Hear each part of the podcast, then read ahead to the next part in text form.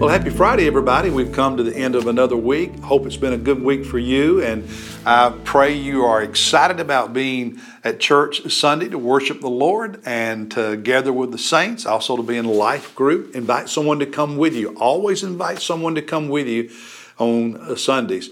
I also want to remind you that it's exactly one week until we have our home based marriage event here on next Friday evening, one week from today, next Friday evening. And uh, you can make your reservations for our marriage event that Friday evening by texting the keyword marriage to the number on the screen. Won't you take a moment and do that right now and join us for our marriage event next Friday evening? Well, today we are still in the book of Amos, the, the minor prophet Amos in your Old Testament, chapter 4.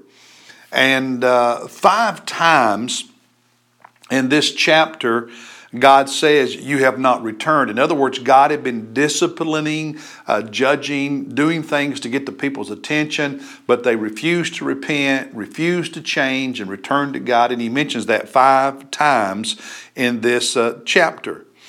Um, and it's interesting because God says, You haven't returned to me. Yet when you looked at them outwardly, they were very religious. They were excited about their religious festivals and rituals, their, their participation in religious worship services and bringing sacrifices and so on. And yet God said He was going to judge them because of their sin. So here's a people who outwardly are very, very religious, very faithful to the religious institutions and their religious rituals and festivals, yet sinning in such a way that God is going to harshly judge them and they won't repent of their sin. So, what was their sin? What gives? Well, in chapter 4, look at verse 1. Hear this word, you cows of, of Bashan, who are on the mountain of Samaria, who oppress the poor, who crush the needy, and who say to your husbands, Bring now that we may drink. In other words, this particular verse is directed at the women of Samaria or, or uh, Israel, the northern kingdom, and he calls them a bunch of cows who say to your husband, I want more and more and more. They, it, was a, it was a very materialistic culture very successful. There were a lot of wealthy people, very successful people, and they wanted more. And, and, and if somebody had this kind of house, they wanted a bigger house. They wanted a better house. They want this. They just want more and more and more. And their wealth at times was at the expense of the poor, who oppressed the poor, who crushed the needy. There was a lack of justice, of social justice in their culture, in their society. And, uh, you know, I think today, especially like in some of our, our corporate worlds where executives are paid an insanely embarrassing sum of money while the workers are taken advantage of. You know, uh, where these CEOs who fail are paid these astronomical bonuses and companies go into bankruptcy and the pension of some of their lifelong employees are stolen. Now, we wouldn't use the word stolen. We've got other words for it legally in America, but God would say it's stolen. It's crushing the poor. Company mergers, and sometimes uh, people who've who are employees who've worked and, and invested and saved and, and they've got stock options or they have retirement and pensions and, and, and those are obliterated but the, the people at the top make off with, with millions and millions and millions. May be legal but what he talks about here in verse 1 is what god would say about that. See the free market and capitalism is a, is a good thing, but without ethics, morality, and justice, it's an evil thing. I mean, any system can be abused and misused. And unbridled wealth at the expense of others, God says, is something He will judge a nation for. Verses 4 and 5.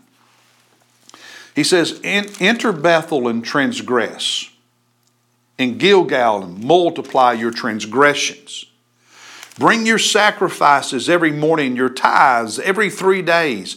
Offer a thank offering also from that which is and proclaim free will offerings. Make them known, for you you love to do this. You sons of Israel declares the Lord God. Um, they love the religious stuff, and outwardly they look so religious, but God said they didn't care about the poor, they didn't care about the widows, they didn't care, we would say today, about the single moms, they didn't care about the vulnerable, they didn't care about the weak or the powerless. And God judged them. How a nation treats its underclass matters in the eyes of God. And God had disciplined them many times. He describes some of it, but they never returned to Him. And the result in verse 12 is He tells them at the end of verse 12, prepare to meet your God. Prepare to meet your God. And back in verse 2, the Lord God has sworn by his holiness. Behold, the days are coming upon you when they will take you away with meat hooks. And the last of you will with fish hooks. It's a graphic description. I mean, I like to fish and back in December caught, you know, some smallmouth bass and you get that hook set. And God says, You're going to, you're going to be drug away that way. Amos was a prophet in the years 750, 760 BC. 30, 35, 40 years after he was a prophet in 722 BC, the Assyrian army, the, the Assyrian Empire, obliterated the northern kingdom of Israel and displaced the people to other countries. They were drug away on meat hooks and fish hooks, if you will. Not literally, but they were carried away as slaves and placed in other parts of the world. And God says, That's what I'm going to do to you because you're content and you're religious, but you don't care. You don't care. You're not doing anything to help. You're actually taking advantage of those who don't have status and connections and power and resources. And God says He will judge any nation who does that. Now, I don't, I, listen, I'm not pretending to have all the answers for how we as a country in 2023 what our policies should be when it comes to the poor and, and those who are less educated and have, le- have fewer opportunities. And, and, and, but I will say that when the left and right think they're always right and the other one is always wrong, the end result is they never get together and figure out a workable solution. And this side can blame that side, and this side can blame that side, but because they're not getting together and finding workable solutions, it means that our country is not finding workable solutions, and God is watching. And I am convinced if we continue down this path, God is going to judge us. Because the gap between the really rich and those who don't have much in America is only getting wider and wider and wider, just like it did in Israel in Amos' day. And God is never pleased with that. That's the word from the prophet of God in the book of God for the people of God today. Hey, God bless you. I'll see you Sunday with a word from God and then Monday with another devotion.